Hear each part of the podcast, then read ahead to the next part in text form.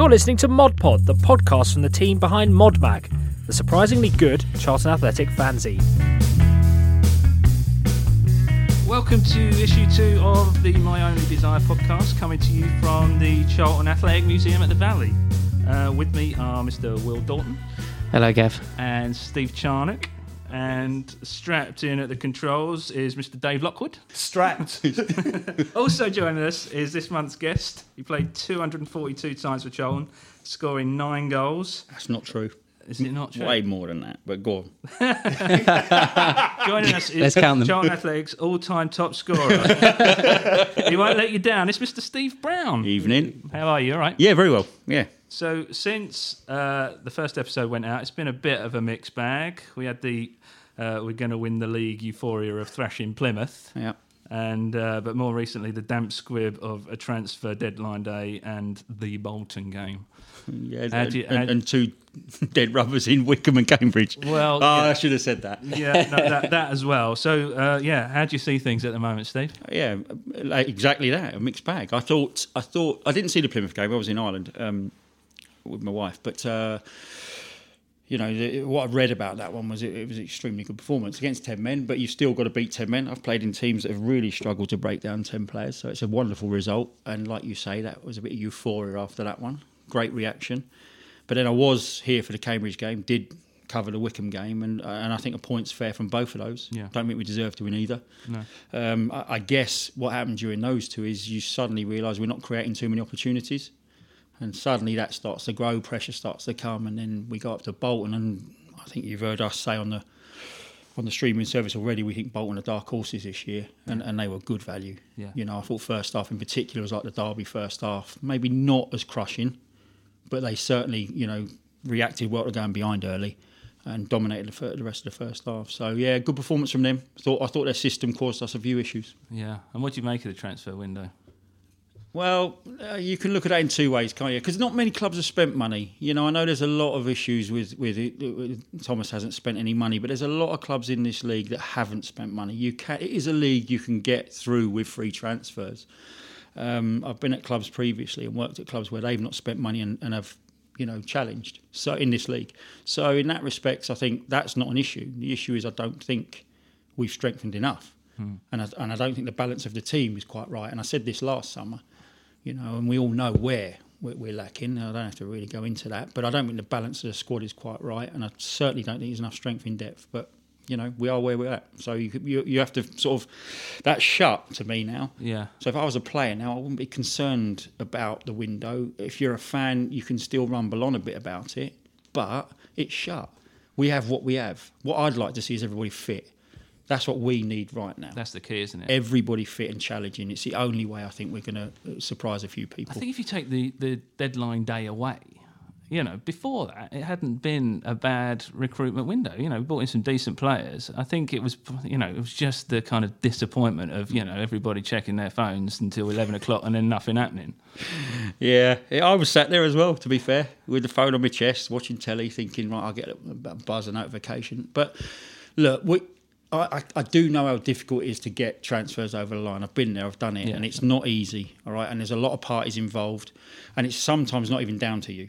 It's the other clubs; they they, they change their mind halfway through. What, what I would say is, could we have done business a bit earlier? And I tried to get out of Curbs on Saturday uh, during the streaming because Curbs obviously been there, sat there in you know depths of a transfer window on the last night, Yeah. praying to get something over the line.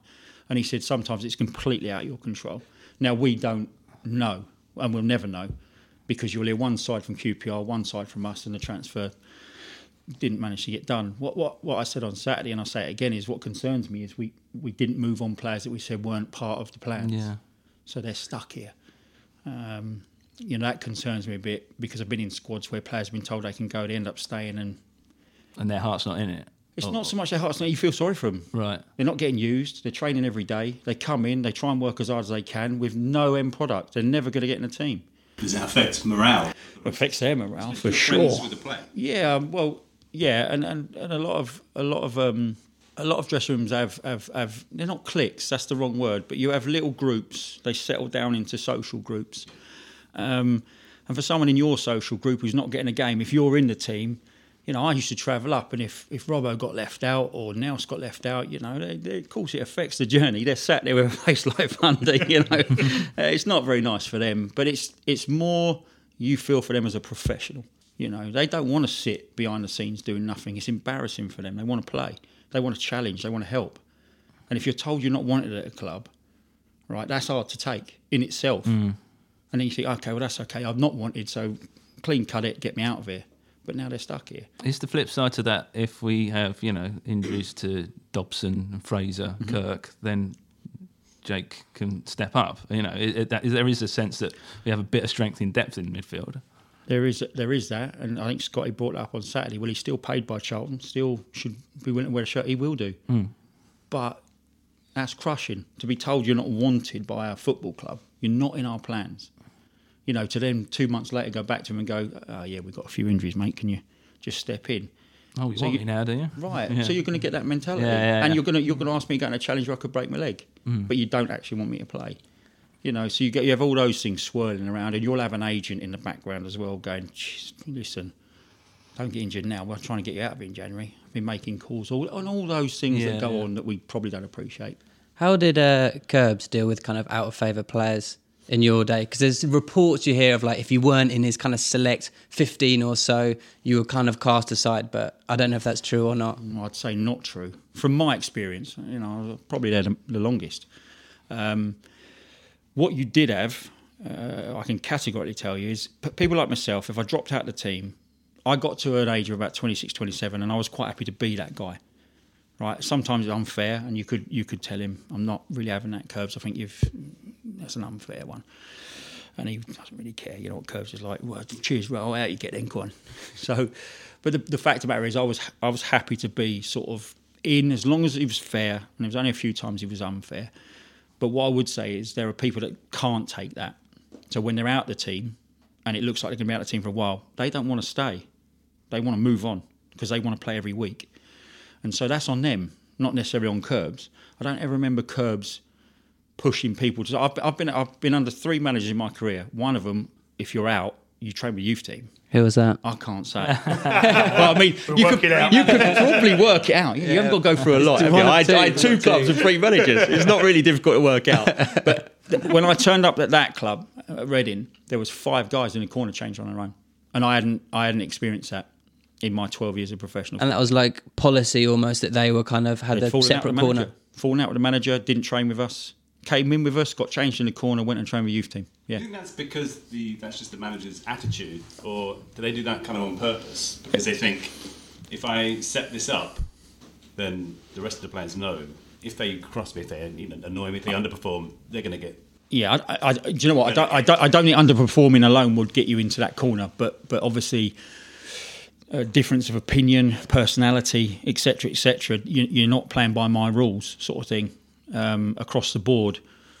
And some managers do. Well, there's loads of different ways of managing, and some managers, like you say, that's a pawn in a game for me.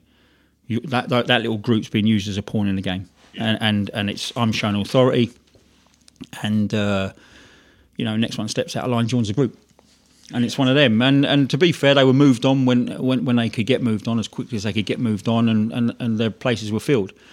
Um, but every manager, and, and that's why you have to appreciate Ben's come in, you know, and he's talking about two or three windows, and that's why. Because there will be players, and he can't come out and tell you. He can't. No manager will. Lee Bowyer couldn't, Nigel Adkins couldn't, Ben Garner couldn't, Johnny Jackson couldn't. They'll have players they don't fancy without any shadow of a doubt. Now Ben has probably has probably been too honest with two of them, Yeah. and they're stuck here.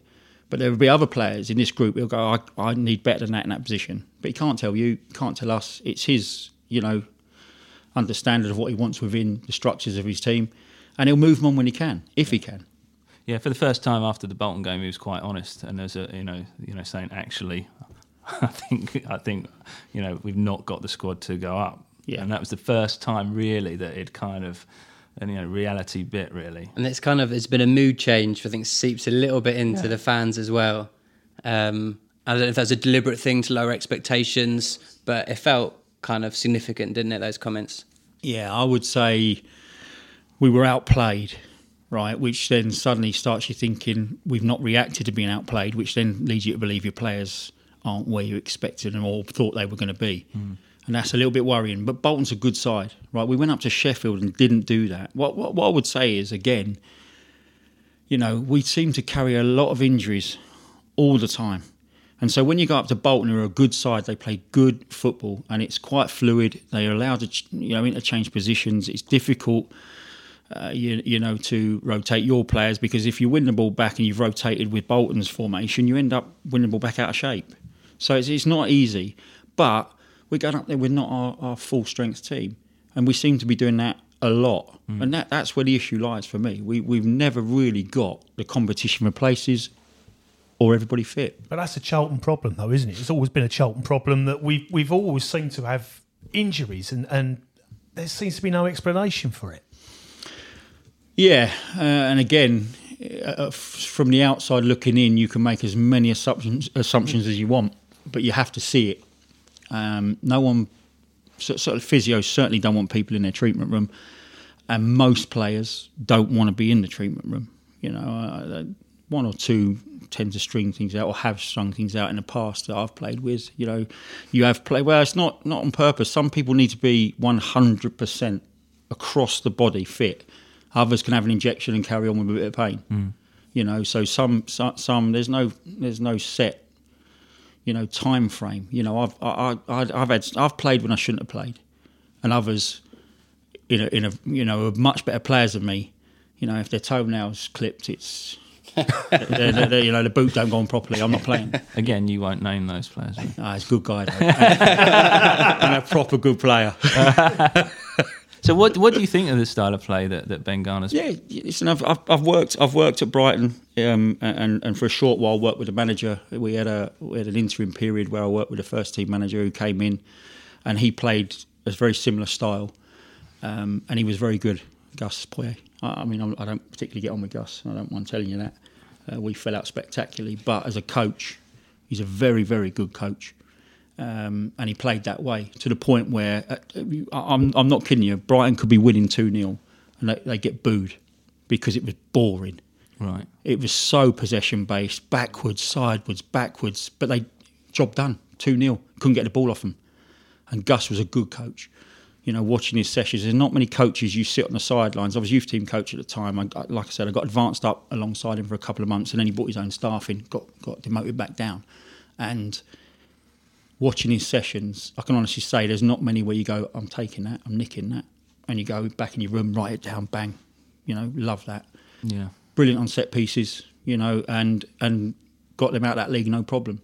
And and when you know you've got a good, when you know there's you've got a good coach in charge of your team, is when he turns bang average players mm. into really good players, but they're still bang average. Yeah. But in uh, the system and the way they play, they become good players. I'm trying to remember what season that was. They came here and absolutely trounced us. Kish did Kish come and Yeah, run the show? It was Kish was running the show, wasn't it? Yeah, yeah. Yeah. Listen, they had Glenn Murray up front, you know, before Glenn went off and did what he did in the Premier League. Yeah. They had him up front in League One. You know, they had a couple of good wingers, good central midfielder. He turned Adam El-Abd, who was a bang average centre half, into a brilliant centre half. Strong, competitive, you know, not particularly a ball player, but you would have thought he was by the time that season was over. Went on to get a great move somewhere down the line to Bristol City. You know, I think they moved on Elphick to uh, to Bournemouth, uh, Cook to Bournemouth, who went on to go right through the leagues all the way to the Premier League. It was a good side, Yeah. but he coached them up and he was good. So I've, I've worked with that system and, and it's great, but you need the players, right? You know, you need the right players, and you, I, I don't care what anyone says, right? If you if you have a system and a style, but you don't match that with the quality on the pitch, it will fall short across a 46 game season. It will. Yeah. From what you're saying there, it sounded like there was an element of the system making average players better, though. Could that be the case with Garner and this Charlton squad? You hope so. That's that's that's what you're hoping for.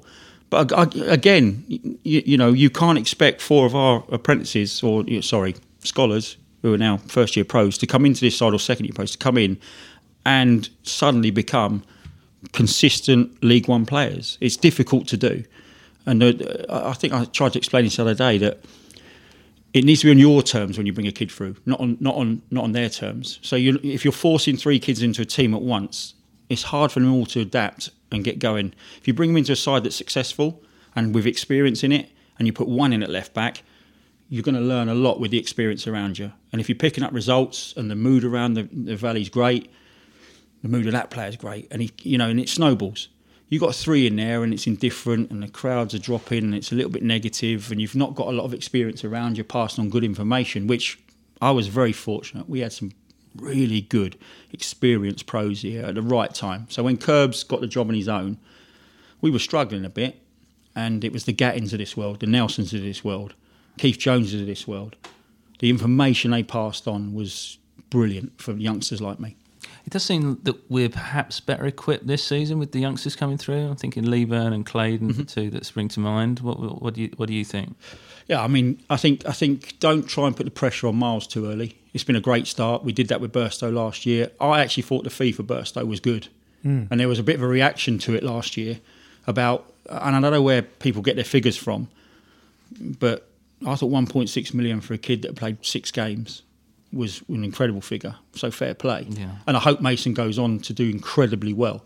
But I thought the business was good. Yeah, Now, the, I, I think Miles, as a prospect, is ahead of Mason or where Mason was last year. Yeah. He looks stronger. Oh, I mean, dare I say this? He looks better than his dad, to be fair.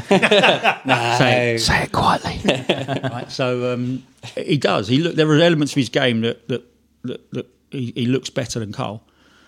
What he's got behind him is a you know great source of information in Carl. You know, so he'll go home at night, and Carl will is very very level headed, very down to earth, uh, and and Miles will have his feet firmly planted on the floor and he knows it's only the early stages. What we can't do is think he's going to be our 20 goal a year man tomorrow or, or next season. It, uh, hopefully, he, you know, he gets double figures. I don't think he will, but we've got a really good prospect on our hands here. it's, it's it's too early to Massively play too him ahead of Stockley. You think? Yeah, I, I look. So the conundrum Ben's got is how long does he allow Jayden to go on because it is affecting Jayden. Hmm. You don't score, Yeah. and it's not just about not scoring; it's about not many chances, right? And he's making runs. We're not getting anywhere near him in terms of delivery. I mean, he, was, he, seems to be stretching for every header he goes for. You know, he makes a run to the near post, ball gets delivered far. It's one of those periods, hmm. right? And I was trying to say Saturday that at some point Ben will go, I've got to change it just because I need to bring Jayden out the firing line. Jayden won't want to. No. Jayden will want to carry on and he'll believe that it's just round the corner. I'll toe poke one in somehow. I'll get a goal and then we'll be off and running. Hmm. But the longer that goes on, the more your confidence just you you don't even think it is. You know, I can tell you as a player, you don't. You go out there. This is the game. I'll turn it around. It's not a problem. Do you think a lot of it is, is luck and not down No, to no, the no. system? Or No, no, no, no. It's not luck. You know, you, luck will help. You know, a rebound off a post goes out one week, comes back in the middle of six yard the next. You can't control that. No one can control where that ball's going to bounce off a post, and Stockley could be stood in the right place at the right time for a tap in from a rebound. You know, that sort of stuff is luck. But in this system, I think I identified it. Where was it? Wycombe, just dropping so deep to try and link up and flick balls on. And then, you know, if you got a flick on it, it went to Kirk or it went to uh, Rak-Sakyi. He was 40 yards before he got in the box. yeah, You know, that's tough for a lone striker. You know, and you look at the chances at the end of the game, we've had five shots, two on target. That's for everyone. How's your lone striker going to score off the back of that? So there's something in the system. And, and whether you say the system's killing Jayden or Jayden doesn't fit the system, that's for Ben Garner to work out. Yeah. He works with these guys every day. How can we get more opportunities for Jayden mm. and for, actually, the rest of the team? Because we're not creating enough at the moment. Would you say that there's something dangerous about a philosophy? No, nothing dangerous. I think what it does is it sets, uh, you know, it, in terms of our academy, has played open, expansive football quite regularly. You know, for for years. You know, you got, I've watched them play diamond. I've watched them play. You know, fullbacks push on. You know, and I would agree that for the first time, the first thing sort of was aligned with that. You know, I wasn't against. I mean, Jo- I thought Johnny and the, the, the pressure he came under about the system last year was a little unfair. Hmm. All right, we had a poor group of players. You know, in my opinion, those players let the club down. Really, Should that be where the manager adapts the system, the formation, tactics, yeah, philosophy? I, I think there was a stubbornness towards the end, wasn't there? Yeah, that's why I'm Yeah. thinking about the idea of a philosophy. But if you only have the philosophy, Right, so the players don't match it. Right. So if you have a philosophy and the players that match it, you're going to end up mid, mid-table at best, aren't you? Right. So this is what Yeah. goes back to what I was saying about Gus. He had the players. You know, we we don't have a Glenn Murray. As, as much as I love Jayden, you know, and he's, he he gives his lot, and he's a he's a battler. He's not in the he's not in the league of Glenn Murray. I've worked with Glenn Murray on a daily basis. The geezer finishes. He's clever. He's intelligent. He loses top defenders, he, and he quite rightly got into the Premier League and scored, you know, nearly hundred goals. Top top player. Brighton just happened to find him when he was coming back from, I think it was Rochdale. I think he, he came back from America, went to Rochdale, went from Rochdale to Brighton. It's a great signing. Hmm. But he was always, as soon as you see someone train, you go, bit of movement. You know, if you're a coach, you just go, he shouldn't be League One. And it proves right eventually. The goals have to come with it, Yeah. right? But I, in an ideal world, Jayden's going through this little period where people might say he's not not working from here and not scoring there. Then Chuks gets to go. Chuks ain't available. And then you put the pressure on Miles. That's where we're short. Hmm. Simple as that. We're putting too much pressure on Jayden because he's not got any. He's got. He hasn't got any outlets in terms of. You know, you, you ask Miles to go up there, right? And I can I can see what's going to happen. He plays. He doesn't play particularly well. Boom. Yeah. It's relentless. Boom. They're on him. Oh, Miles ain't ready. Yeah. You know, Miles got read all that. Well, hold on, it might not be Miles. Yeah. You know, so it's it, everything's a delicate balance, everything. And um, when you sit in a in a crowd on a Saturday and you've got your blank paper and you're picking your team, that's great because you ain't losing your job or it's magni- and you haven't seen the training during the week. Yeah. And you don't know if someone's been off ill or carried an injury. I criticised somebody the other week to find out after the game he'd been sick all week. You know, and then you go right. Well, why didn't someone tell us that before the game? We'd have laid off. Yeah. You know, and I think it was Jayden. Actually. Yeah, it was, I think it was Jayden. Yeah. And I was going, look, he looks looks like half half beat. He's look like looks terrible fitness wise. Well, he's been ill all week. You know, you don't know that. He actually said, "I'll play." But once you're over the white line, no one in no one around cares about that. You know, and you know we tend to be a little bit more sympathetic because we've been through that. But as a as a paying customer, you, you're entitled to your opinion, right? And so therefore, you don't necessarily worry about all that that's gone on during the week. Do you think that it's been mentioned there are lots of free agents out there? Do you think there'll be any any free agents brought in? Um, so I, I don't know what free agents are out there, and I would guess surely the, the better ones have been snapped up. Surely, it would be my guess. But if we can pull a rabbit out of the hat, great. But Yeah. I, I I don't really follow. Like I got asked a question about League One transfers. I don't really follow the transfer market, or, the, or you know, I, I'll do my research on the team we're playing on. Uh, you know, a couple of days before, and then just top it up the next day with any relevant news. But I don't actually know if you said, "Oh, such and such moved from there to there." If I've heard about it, great. But chances are I haven't. So I don't know what free transfers are out there. But my assessment would be sat here surely anyone that's any good on a free transfer has been snapped up. Yeah. Surely. It is the dregs, isn't it? I mean, you'd have to you'd have to really luck out to Yeah. Right time, right place. Somebody even might want to come here. yeah. Someone Move back down to London. Yeah. You know, I, I Yeah, yeah. went up north, didn't like it, need to get back to London. It's one of them. And I've had a couple of them over mid management time. Yeah. Yeah, I've had I've had a phone call out of the blue. Ex player wants to come back down to London. Um, Mum's not well. Wants to spend the next couple of seasons down in London. Oh yeah, great. Take him tomorrow. Brilliant. Super. Bang. So you can have a bit of luck, but it's very slim. Mm. Yeah. very slim chance. yeah. Bobby Firmino wants to Yeah, yeah. and yeah. walk over the dome. Madame Tussauds has got a really good exhibition on. yeah, exactly. so go, going back to Miles, I think the flip side to, to what you were saying is, you know, you don't want to put too much pressure on him, and you know, because he might have a bad game and the crowd gets. I think the, the flip side to that is the crowd are thinking he might be brilliant. Absolutely, and that's the risk, risk and reward, Yeah, and it's in every selection you make. yeah, yeah. It's not just Miles. You put Kirk in, risk and reward. Come on, mate, do it this year. And everybody's going, look, we're seeing a different Kirk. Yeah. Slowly, you know, you can feel the rumblings, and he'll feel it. There's a player in there, isn't there? There's got to be. There's an intelligent player in there, yeah. Yeah. Yeah. He just doesn't get into the games enough. And when he doesn't get into the games enough, that's where the criticism comes. Yeah, And uh, when he gets in the games, the, the ball through for the goal here, you know, moments like that. I can't remember the game, but it was a lovely ball. For, I think uh, Albie shot and Blackett Taylor yeah, yeah. tapped in. The ball through first time from Kirk there. There's a player there. yeah. You know, you don't do what he did at Crewe in a struggling League One side and, and be a poor player. Yeah. You don't. But he just can't find his form. Is it the pressure of coming to you know an arguably bigger club and and you know there was there was that picture wasn't it on social media of him at the Valley and you know looking really overawed by a massive stadium having come arrived from Crewe. Is it is there something in that that he's you know he's a bit overawed maybe still? Yeah, I mean, I've never felt like that. I, I, wherever you go, you've got a job to do, whether it's 2,000 or 50,000. You slide in a shirt and you've got a job to do. And Is it not intimidating walking out at Anfield? You know, uh, um, yes, can be.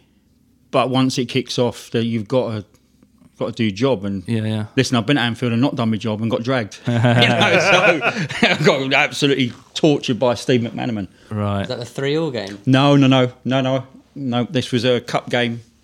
Um, we were championship at the time, or old Division Two. I, I don't, Kim Grant know. scored a beauty. No, no, um, not sure. I'm not sure. All I know is I got dragged after 65 minutes. It was the League Cup game, wasn't it? I think you're, yeah, Yeah. your memory's better. Listen, I saw a goal yesterday on social media where I made a challenge and went through to Kinsella and he scored. No recollection of that. You were still, you were still calling the assist though from like, absolutely. because I didn't even know I'd done that. I didn't even know. I can't remember that. Didn't just no recollection of it whatsoever. So when you talk about Liverpool and Man United or whatever, Chelsea, I, I know I've played against him, but memory's terrible. Arsenal and Highbury though. Yeah, I remember scoring. that. So that, that you remember, right? Sunderland, the, the, the goal I scored up at Sunderland in the Premier League. Remember that. But there, there was someone put out the other day. Uh, you know, Wolves, Charlton two Wolves. Neil Brown scored, never scored. I remember that. Wolves, never scored. Didn't against even Wolves. score it. Then you see the clip and you go, Yeah.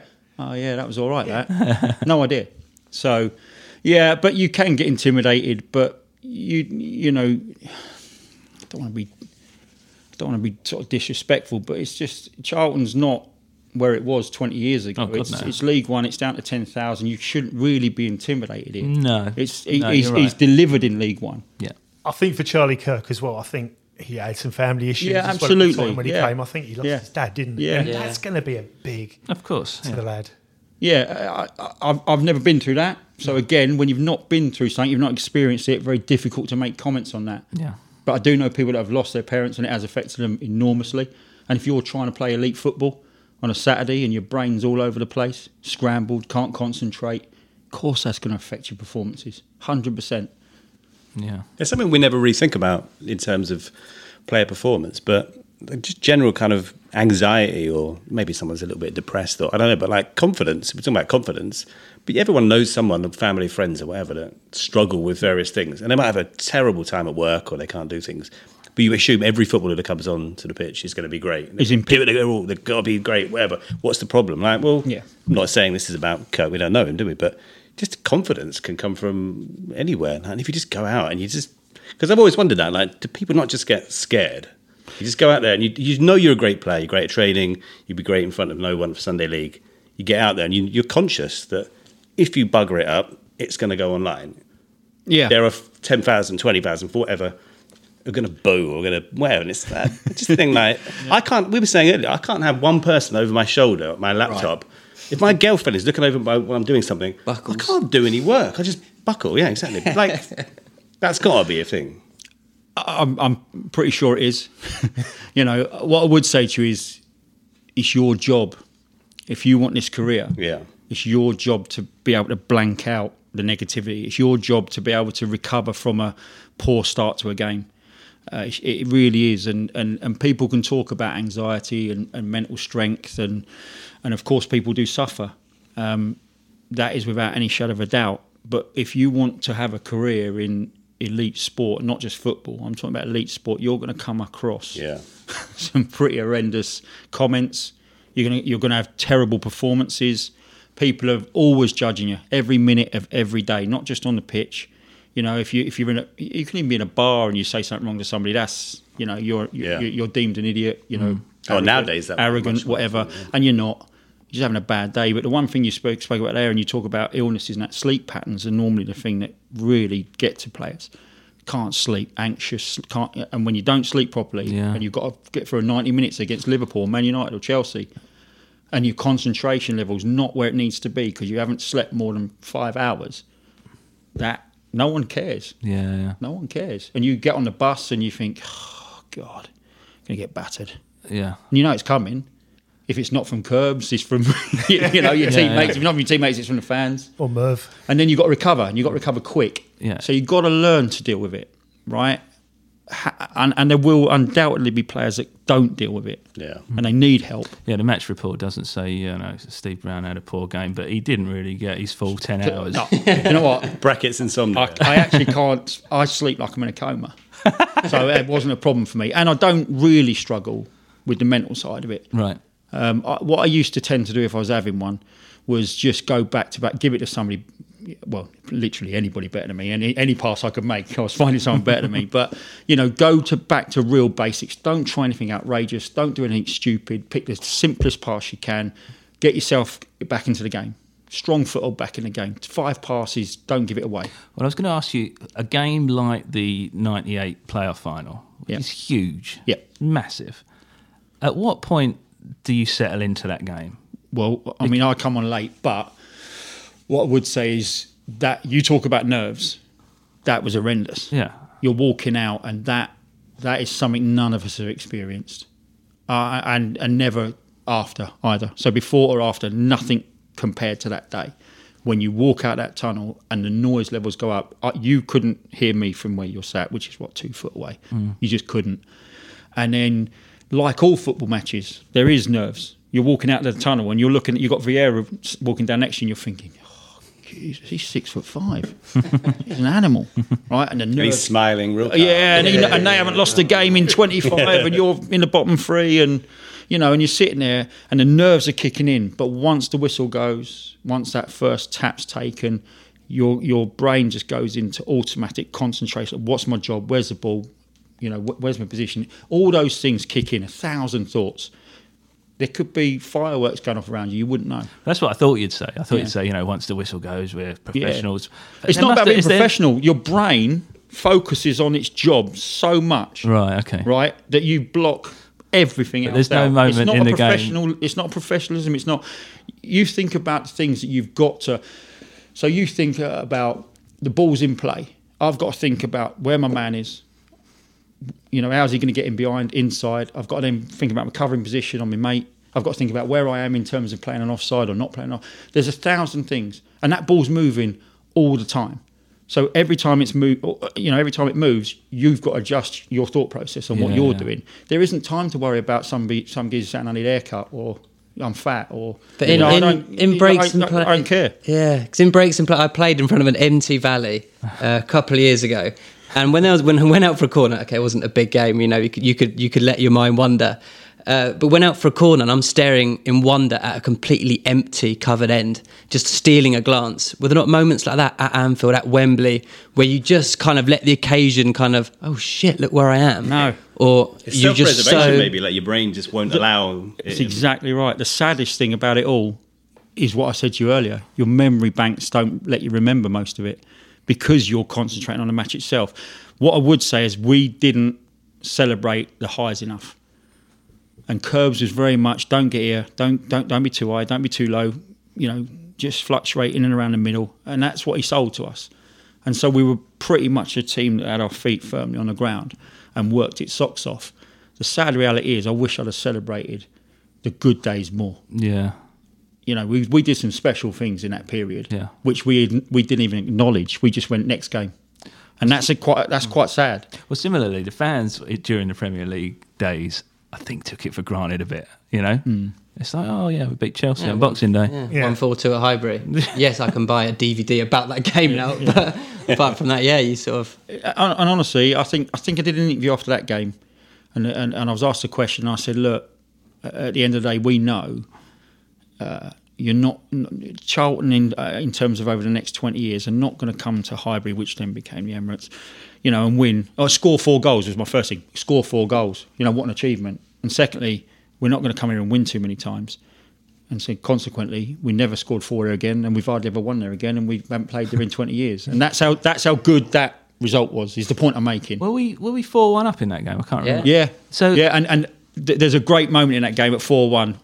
We're resetting back to the our positions. So I'm, I go back with Fishy and we're walking back going, like laughing, right? And Kids, who was captain at the time, starts clapping like that, clapping around the team. He goes, come on, boys, listen. If we dig in, we'll get a draw.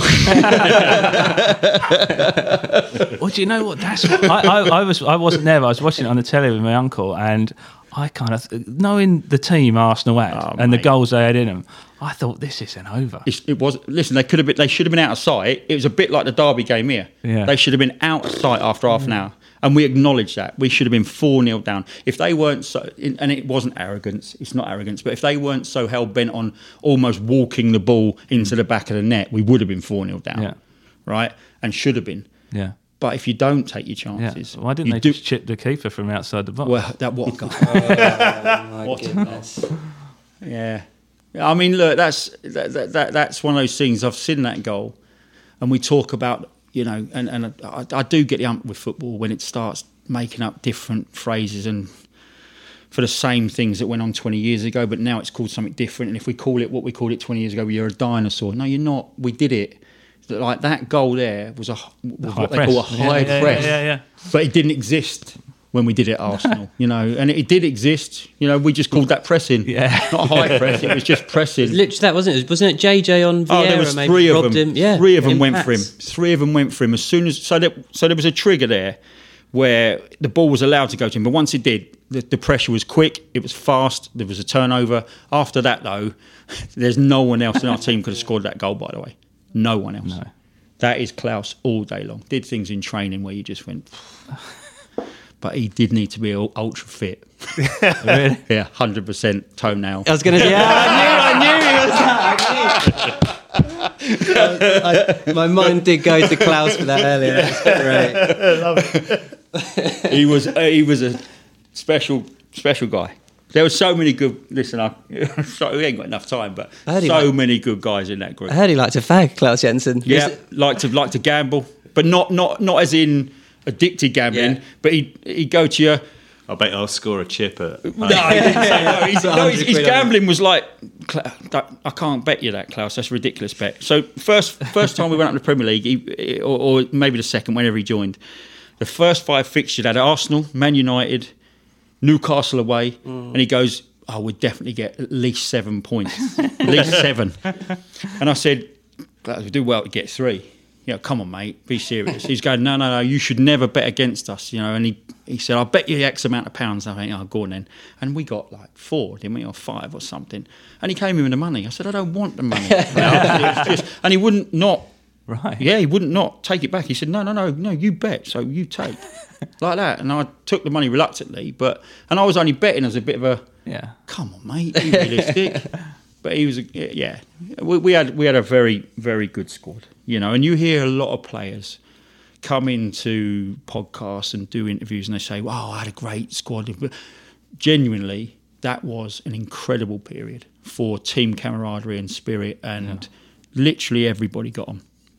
Everybody. And so the people like the signings, it was a fairly glamorous signing, four million, and someone like Jensen, mm. Jonas Johansson coming in. They integrated into the kind of group that was there from winning the title in the championship quite quite smoothly, did they? yeah, the Scandinavian boys were brilliant. Sven was brilliant. JJ was brilliant. Uh, Martin was brilliant, and, and Claus obviously was brilliant. They really, it, it, there's nothing not to like about those guys.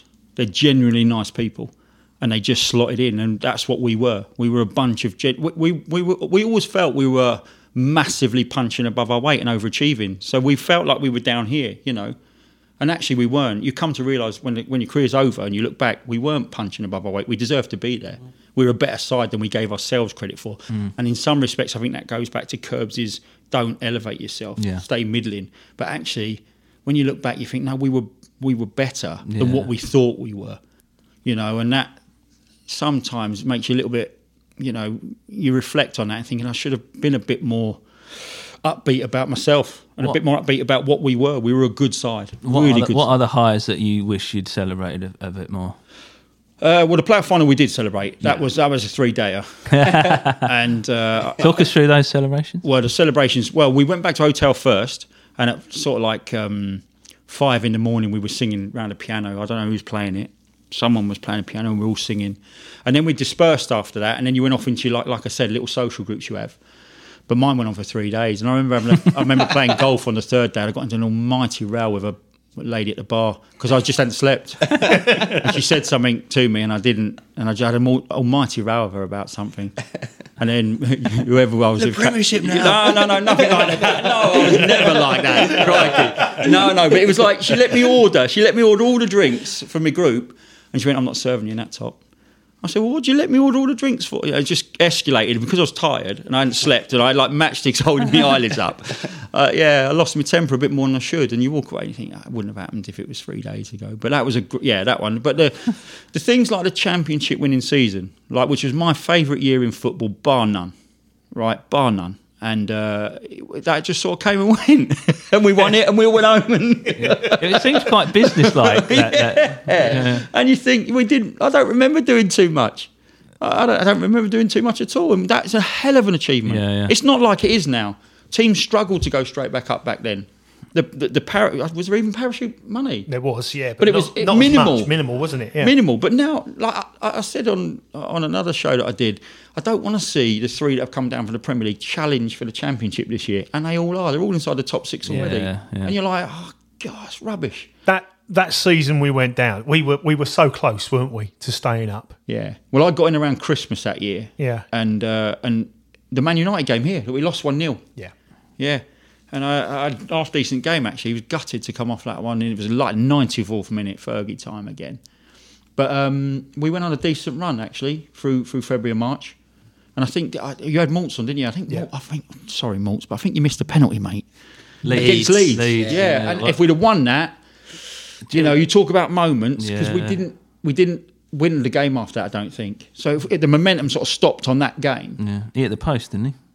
If I remember rightly. Yeah, I think he hit the post on that one. Yeah. Yeah, Yeah. but but that was a nil niller, and and those two Yeah. points would have put us right in amongst it. Yeah. Wouldn't Yeah. it? Now listen, by the time we got back to Sheffield Wednesday, we were up asking favours off of uh, Southampton or something. Everton. Everton, sorry, yeah. Yeah. yeah, Everton to beat Southampton. That's right. Yeah. yeah, Yeah. and and it didn't materialise. Yeah. But but but what I will say is out of that disappointment because we again we didn't spend a lot of money when we went up. You know, you, you look at you look at how history looks at that. You know, doing a Charlton, doing a Leicester. You know, going up, consolidating, not spending fortunes. We did that, and when we come down, uh, you know, out of that, you know, um, disappointment came the best year in football for me. Well, That- no, nobody left, did they? Really? They- Nobody left, and we were a machine the next year. We got to Christmas, and we weren't. We, I, I don't know. I don't know where we were at Christmas, but I, the reason I remember this is because this was why it was probably my favourite period of my career. Is that Youdsy came out with a really bad injury at Huddersfield? I think on Boxing Day. I think he split his patella, and it was horrible. You know, you don't wish injuries, and that's another thing. We never wish to ill on each other. Like centre, sometimes you get a centre half, and he goes, "I hope you have a stinker." You know, in his head, "I hope you have a stinker." None of us wish like that, but that injury was horrendous. Mm. He was in so much pain, but it meant I got on the pitch, and I got next to Richard, who, for some reason, and you'd have to ask Curbs this, he never really fancied me and Rich together.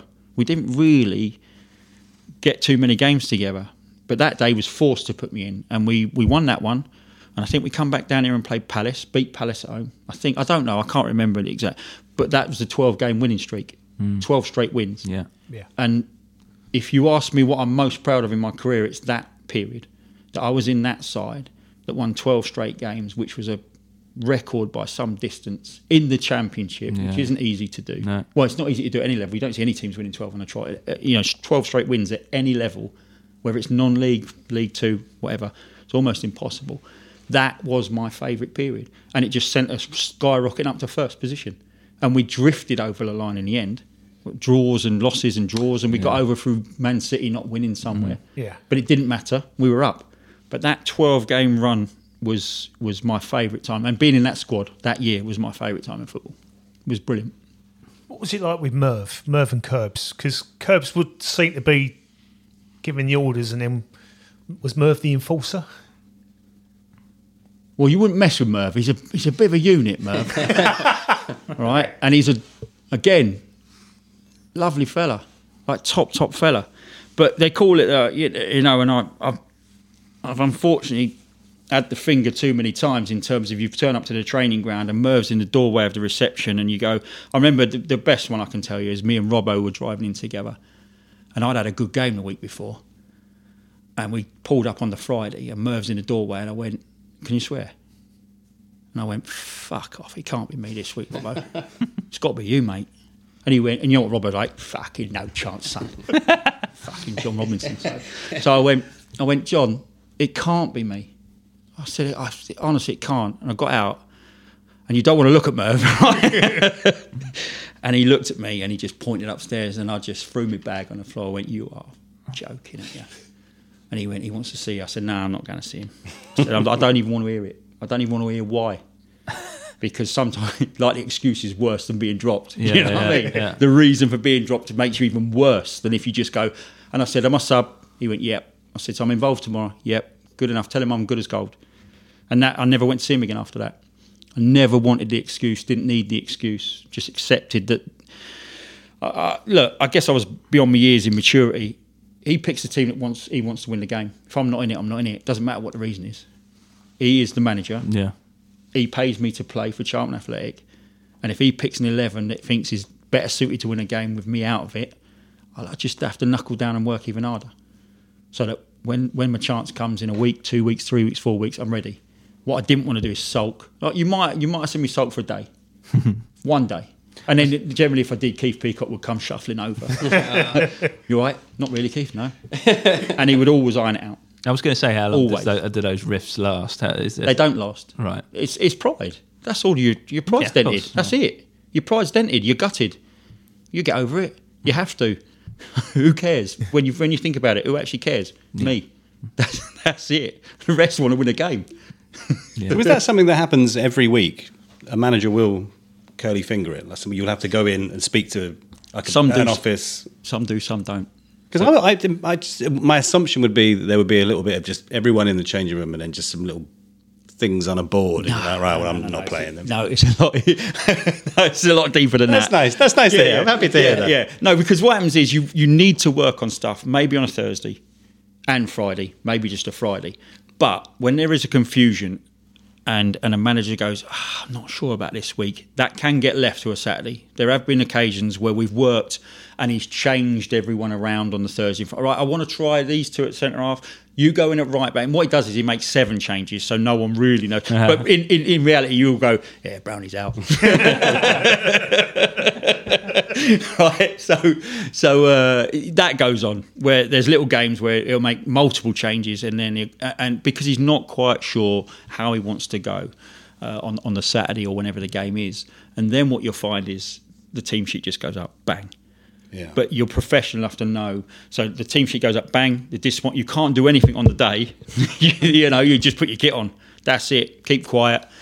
Time to see the managers on the Monday. That's a private little chat. If you're really upset, private little chat. If you're not upset, don't worry about it. Carry on, right? But then the next thing is to make sure you support the team that is playing, because ultimately the win benefits absolutely everybody. So it's to support the team and make sure. I always used to check the set pieces for everybody you know, so that if you know if you're looking out there and someone forgot their job, which did happen from time to time, you could oh, drop down near post keys, and you know if you're warming up on the sidelines, you could chuck out a little bit of information. But yeah, I was always always trying to be as supportive as I could. And you might you all might sit there going, well, yeah, of course. No, not everyone's like that. not everyone when they get dropped, they're yeah in a bad place. Going back, cruciate injury. Yeah, I mean, you must have thought at the time, that's it. Because at that time, it was really, really difficult for a player to come back from that sort of injury. Yeah, yeah, I got it young, 18, source at 72, 82, 90, which is the same time I think Gascoigne did his, except Gascoigne would have got top, top medical attention. He was worth millions. Uh, I had a horror story. I, I, I mean, I, I look, if I went into it, it would it would get a bit personal because I thought I was let down badly at the time. Um, things that were not done properly. Uh, I was out for a long time with that. It wasn't just an initial cruciate they diagnosed it wrong. Uh, then I went back. Uh, they said it was a cartilage. Repaired a cartilage. Went back. Couldn't. Just knee was swelling up every training session. Sent me back to the same fella that misdiagnosed it. Couldn't see it again. I asked for. This is now. We're now eight months in, and I still haven't had it diagnosed properly. You know. So I asked for a second opinion. I got given a second opinion. Went straight to a different surgeon straight away within 24 hours, your cruciate's not even there. You haven't got a cruciate. So went back to the club and I went, how, have you, how has he missed that, this fella? They sent me back to the first surgeon to have it repaired, who didn't even know that my cruciate was missing. So when I look back as an 18 year old kid, I should have gone, I ain't going back there, mate. You send me to the second surgeon, please. But you don't, because you're young. You don't have a clue. And actually, they uh, it got worse than that. He messed up the operation itself. So that went wrong. So I had a, a patella tendon. They cut a bit of uh, patella and they, they stitched that through where the cruciate would go and they stitch it up. And apparently they test it before they stitch you up. And as he tested it, it flew back out again. So when I woke up, I was I, I've never experienced pain like it before or since. Morphined out again because I was in so much pain. I was like I couldn't control myself. So bang, morphined out for another few hours. When I woke up the next time, the pain had subsided enough for me to be able to control myself in terms of calm myself down. Went away for two weeks because my leg went was so swollen. It was basically straight from the knee down to the ankle. It was straight, so swollen. Went back two weeks later. They'd sent over something called a Leeds Keio, which was an artificial ligament. Stitched that in, and the bone's supposed to s- slowly grow through it. And then I did my nine months rehabilitation. But from that day onwards, as soon as they put the Leeds Keio in, I didn't have more than ninety percent bend in my leg for the rest of my career. And no, what? Yeah, and I couldn't turn properly. I only had ninety percent bend in my leg, and I'm suffering now. You know, we were speaking off air about the PFA and the benevolent fund, and you know, I am suffering now as a fifty-year-old more than most fifty-year-olds will ever suffer, ever. Uh, I can't sit in cinemas. I can't, you know, I get to the end of a round of golf. I can't play te- tennis. Was my second sport, not golf.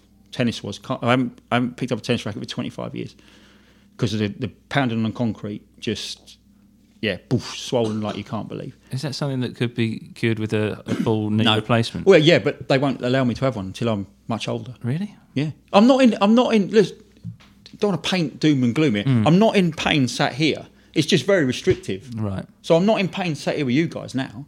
My left knee, funny enough, has deteriorated. I think where it's carried, where I've leant Yeah. over to left, my left hip, left lower back, and left knee need attention. My left knee needs an operation now. I've just, just literally starting a process now with the doctor. You know, here's my physio letter, and You get an operation by 2030. Oh, um, I, I, Lucky. yeah, I'll probably have the knee replacement before I get it. Yeah, but it, it's it sadly was in an era and a time frame where, yeah, players were not deemed assets. Only, you know, a select few were deemed assets. Yeah. I was an eighteen-year-old kid, so therefore I wasn't treated like a Gazza because he was worth millions. Um, and, and and sadly, you know, I, I think there was some. Was there any point Yeah. during that episode that you thought this this I might not play again? No, because do, do you know what? You're so young, you're so naive, you're so wet behind the ears. You're just concentrating on getting fit. That's it. I, I, I tell you what wouldn't happen now. What happened to me? I wasn't even at the training ground rehabilitating. I was in Epsom. Drove myself to Epsom every day. Well, at first I couldn't drive. I, I disliked this this leg brace on for six weeks. So my girlfriend at the time drove me up to Epsom every day to start my rehabilitation. And once the once the leg brace come off, I just drove myself to Epsom every day. I didn't I didn't see anyone at the training ground for months. That wouldn't happen now. Yeah, Maltz told a, a similar story, didn't he, about Yeah. how he was misdiagnosed, and then eventually, when it was too late, after he'd retired, he got diagnosed, and he he was Yeah, beside he himself. sounds still. He sounded still quite angry, didn't he? And Yeah. Yeah. understandably so. Yeah, I, I think the difference between me and Maltz is, is is that was my only real injury, right? And it did lead me to retire early. I retired at 31, and I wasn't ready to retire. When I woke up from that hospital bed, I thought it was another flush out, another little trim. And when I woke up, the surgeon and the physio at Reading were sat there, which is not a good sign. Uh, and and yeah, the sympathetic puppy dog eyes were, "You're done, mate." And I said, "Well, how done?" I said, "Can I can I carry on? You know, what if I did another year?" No, mate, you wouldn't. You won't be playing football with your kids if you play another year. It's ready to go. Like it's ready to absolutely twist and mangle up, and you won't be playing football with the kids in the garden. Right now, still play a bit of football in the kids with the kids in the garden. Mm. So that was decision made. Right. Where I think I'm different to Maltz is that was it. That is my only grumble. I, I'm, I didn't suffer with any muscle injuries, no calf strains, no thighs, no groins, no stomach, nothing. Mm. All the injuries I ever got from that point were impact, blocking shots, you know, uh, ligament damage in the ankle. And that's what I'm saying to you. When I said to you earlier about strapping me up and putting an injection in and carrying on, players wouldn't have played. I, my foot at times was purple and black, strapped up, couldn't even move my foot. It was so strapped up, but played. And I look back, and that's not a hero thing. That makes me an idiot, quite honestly. You should, I should never have been out on that pitch. Does ever. that not go on now? That kind of. I don't know. I, I guess some people might. Some people, uh, you know, you have to remember as well.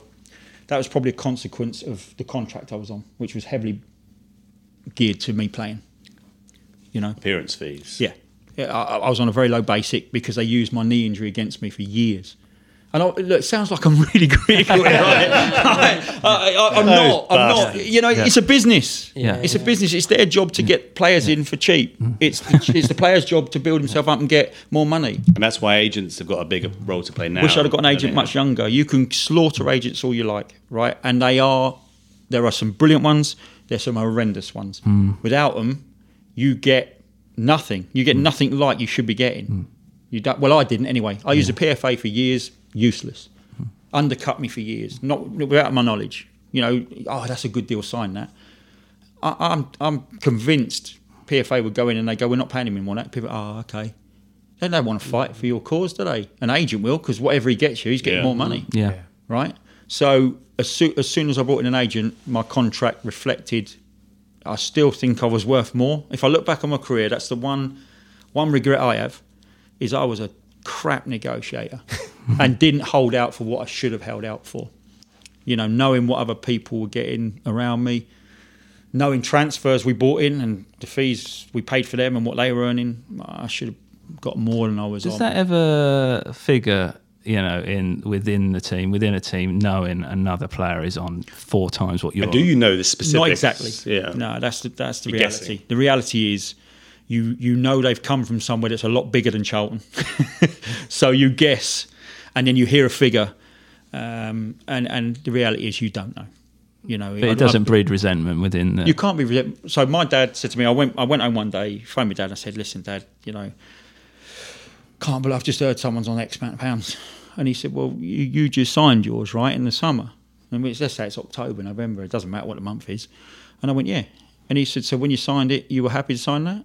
And I went, "Yeah." He went, "Well, then what are you fucking moaning about?" you know, that's your fault. It's not his fault. It's your fault. It's only and from that nature, day onwards, I never. uh, It was my fault. I was on what I was on. I didn't, and it goes back to what I said earlier. I didn't value myself enough. I didn't value what we were doing enough because we were just middle of the road. Oh, should we really be playing against Liverpool? Steve Brown from Brighton, you know, got come into the game late. No, no, you were holding your own. You were worth more than you were getting. But I, know, I found out 10, 15 years too late, unfortunately. You know, and that's reality. I'm not bitter about it at all. I had a football career, played for Charlton for 12 years. Were there any opportunities where a club came in for you while you were at Charlton? Uh, I believe there was, but again, you you don't know that. You don't have to be told that. If there's no official bid and it's just an inquiry, no one has to filter that down to you. So someone can phone Curbs up and go, Lad Brown, we fancy him. He- Yeah, no, I'm all right, thanks. He's got two years to run. Not hmm. interested. Phone goes down. You'll never know. Because that's the way that you get to earn more, isn't it? You go Yeah, somewhere yeah, else yeah. and you Right, work up. so- like any job, really. Yeah. Well, the first five years of my career, my knee was used against me. So I had a really good year. I'll give you an example. And I, I, and again, this is not me. This is not me telling this story because I'm angry or bitter about it. I'm not. I, I'm not. I'm, I'm. I'm one of those ones that thankful for the career, but actually, in reality, when you look back, we were better than what we thought we were. And that, and I don't. I don't think there's a player in that team got.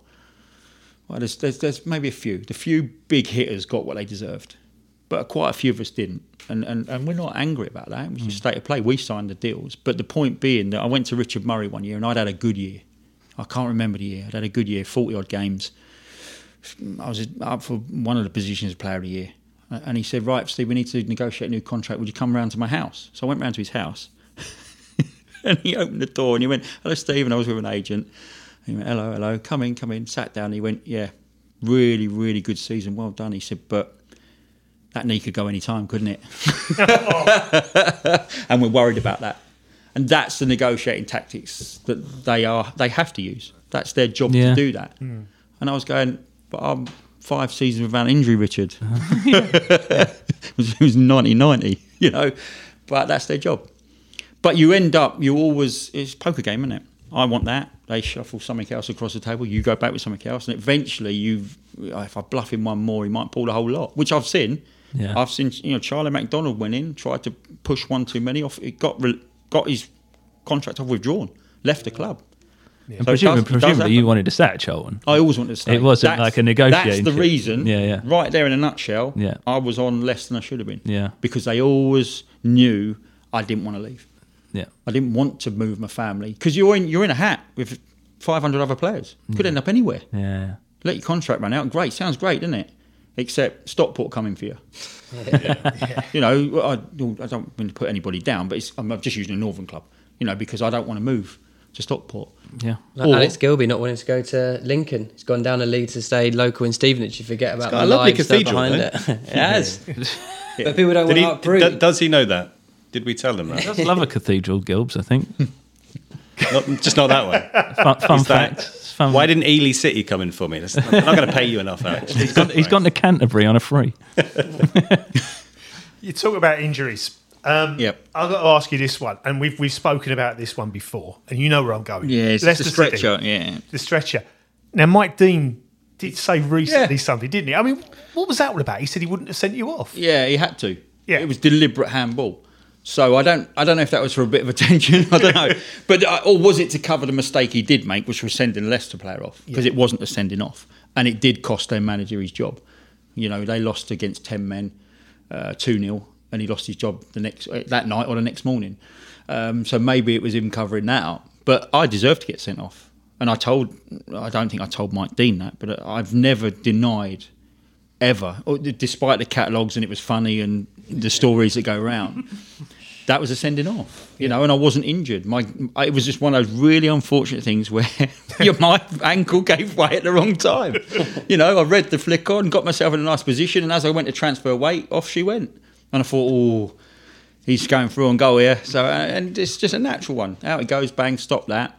Free kick outside the box, sending off. But we went on to win the game, which is the most important thing.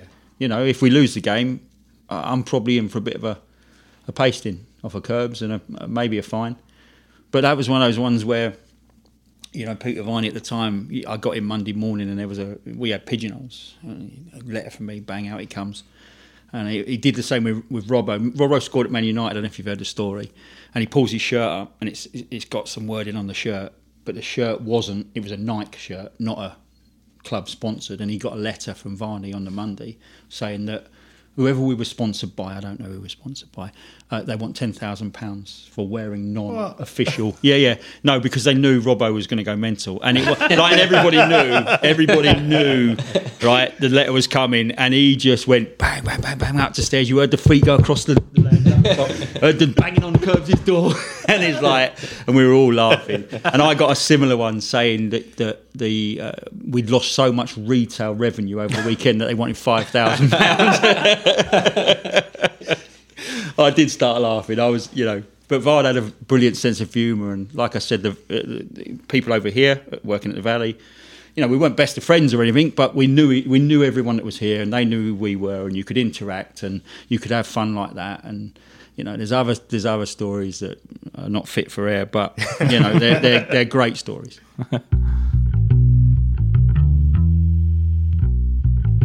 Thanks to Steve Brown. Stay tuned. There'll be more coming up.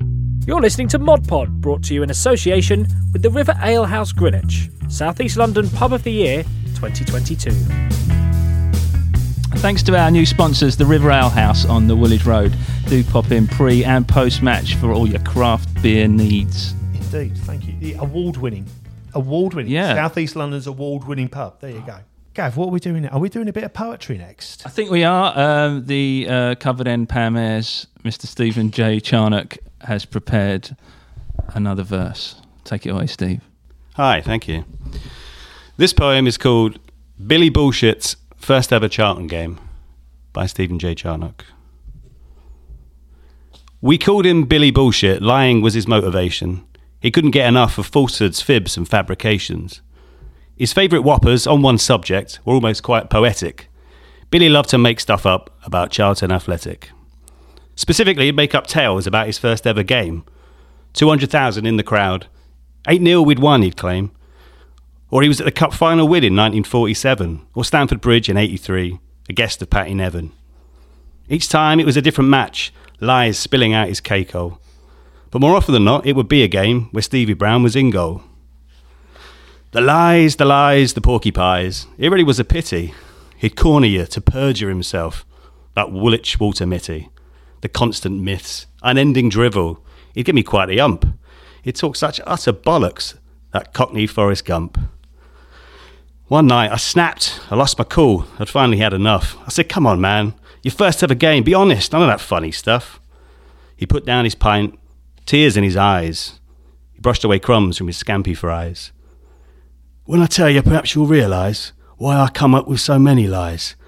It was a nil-nil draw against Tranmere Rovers in the third round of the FA Cup in 1972. It was fucking awful. Thank you. Mr. Stephen J. Charnock there.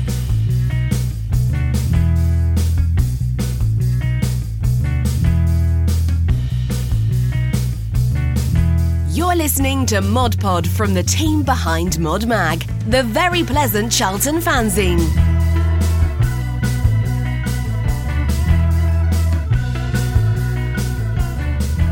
So we're in the Charlton Museum, and we thought it appropriate that we dig out something from the archives. And uh, Ian Wallace is with us. Ian, you've dug out Brownie's contract.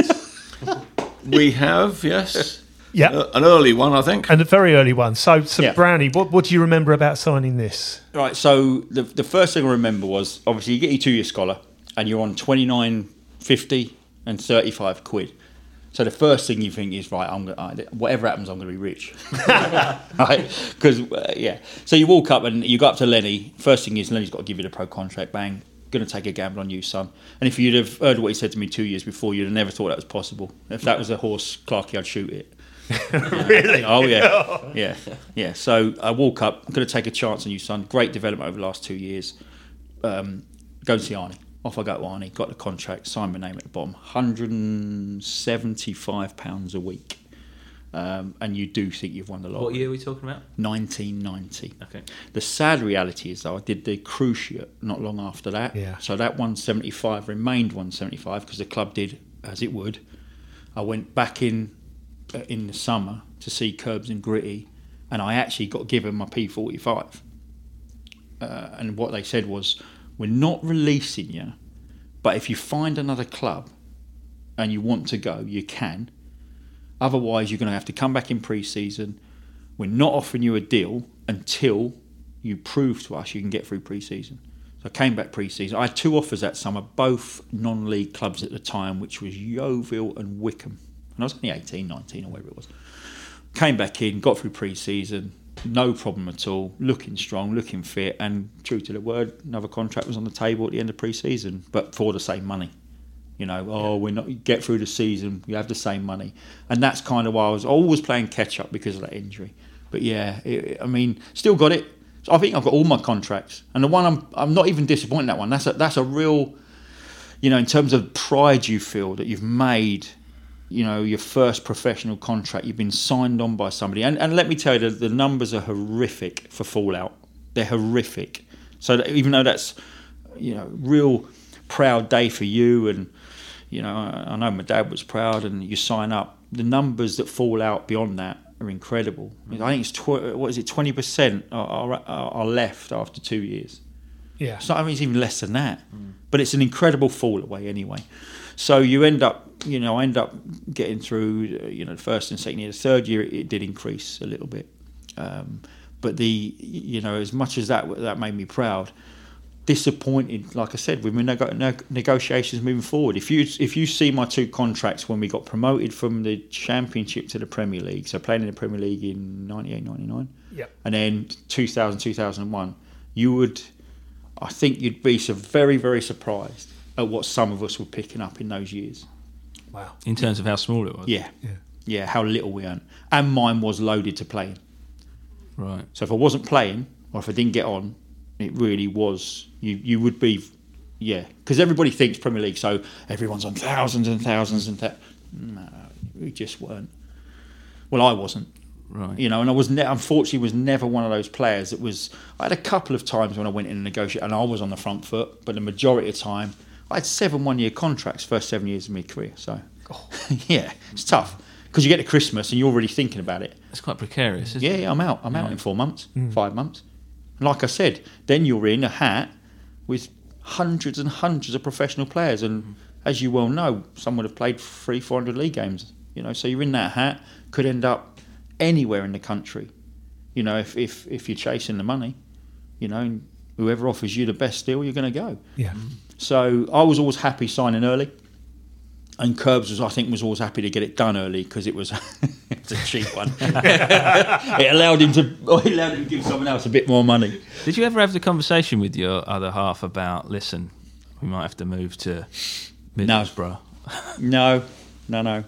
I always made it clear I wanted to stay. Right. And there was only once, and it was it was not my fault actually. Um, I can tell this story. Uh, I had an agent. So the first agent I signed with uh, I got offered a new deal by Richard Murray, and it was about January, February, and I said, "No, I'm not going to take that, Richard. That's not that's not good enough this time."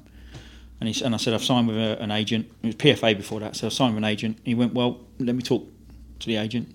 Um, three months later, we've got nowhere, literally nowhere. And I'm going to the agent. What, what, honestly, he offered me a deal three months ago. How have we not been able to negotiate to a point where I'm done and dusted?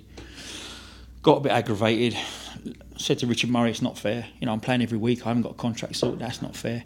Anyway, Richard must have said something to somebody behind the scenes here because somebody from behind the scenes at the football club phoned me privately and said, "You will not get a deal sending in the agent you're sending in. Richard won't deal with the agent, so right. you're not getting one."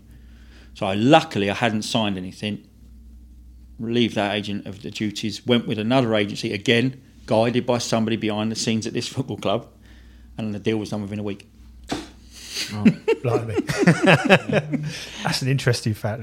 Yeah. Ian, with with the museum, um, just quickly, people can find the museum open on match days. Home match days we open between eleven and one, and we're open every Friday from about ten thirty to two thirty and uh, you can even see some of Brownie's stuff in there, can't you? We've got all sorts of stuff. Yep, including what I think you got. Some oh, they've got they've got my playoff final shirt signed by all the players. They've got my playoff final medals, my championship winning medals. Uh, yeah, and it's not. I don't think that. I mean, it's it's obviously scattered around the ground. I think some of my stuff's in the Charlton TV lounge, but nevertheless, I think it's it's best here. Honestly, if you saw where it was in my house, it, it's, it's, much better off here. Mrs. Brown doesn't like memorabilia.